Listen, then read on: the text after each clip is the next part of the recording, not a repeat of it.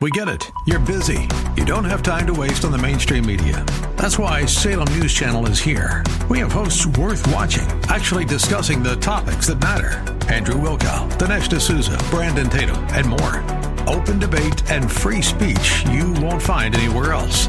We're not like the other guys. We're Salem News Channel. Watch anytime on any screen for free 24 7 at snc.tv and on Local Now, Channel 525.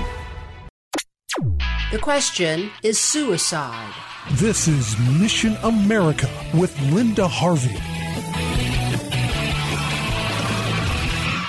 I recently wrote an article that's on our website at missionamerica.com and it's called Suicide, Sex, and the School Trauma Cult. Here's my point. Our schools are ramping up mental health advice to kids, even getting big time federal funds to hire more counselors. But overall, I believe this is damaging to our kids, not helping. I believe some of the school's actions, especially on sexuality and gender issues, are causing children mental health problems, not solving them. Children embody our future hopes and dreams, but some parents are willing to deal with the devil, betting tomorrow's dreams against today's comfort. The bargain is suicide prevention. Would you rather have a dead son or a living daughter? Is what the indoctrinated gender clinic psychologist will ask devastated parents. Because after all, everyone knows that if mom and dad say no to allowing their child's immediate chemical or surgical mutilation, suicide is the guaranteed result, right? No, not right.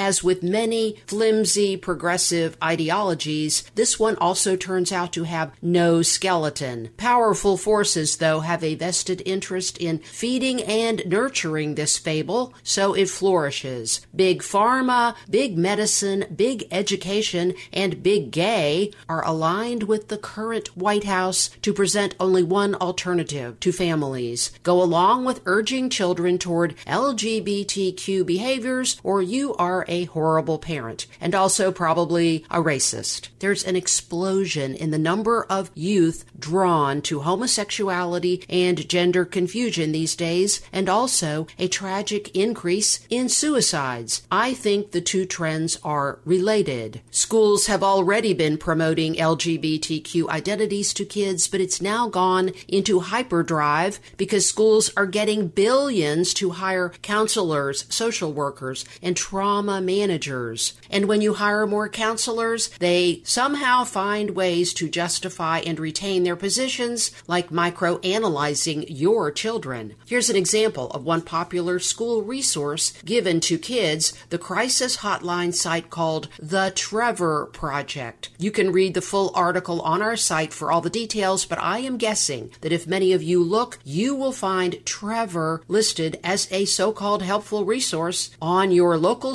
school district's website. It's also on the Ohio Department of Education's website. But Trevor is a pro homosexual, pro transgender advocacy group with lots of unsupervised chat rooms for all ages. Does this sound reckless to you and a recipe for disaster? I think it is. Then add school counselors' tendency these days to keep a child's sexual confusion a secret from parents, and for the child, there's no way out.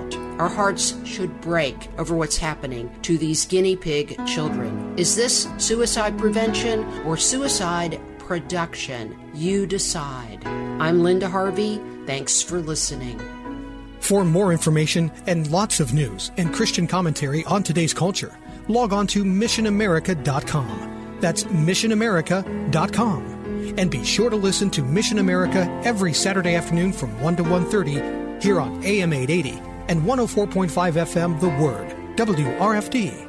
And remember, with God, all things are still possible.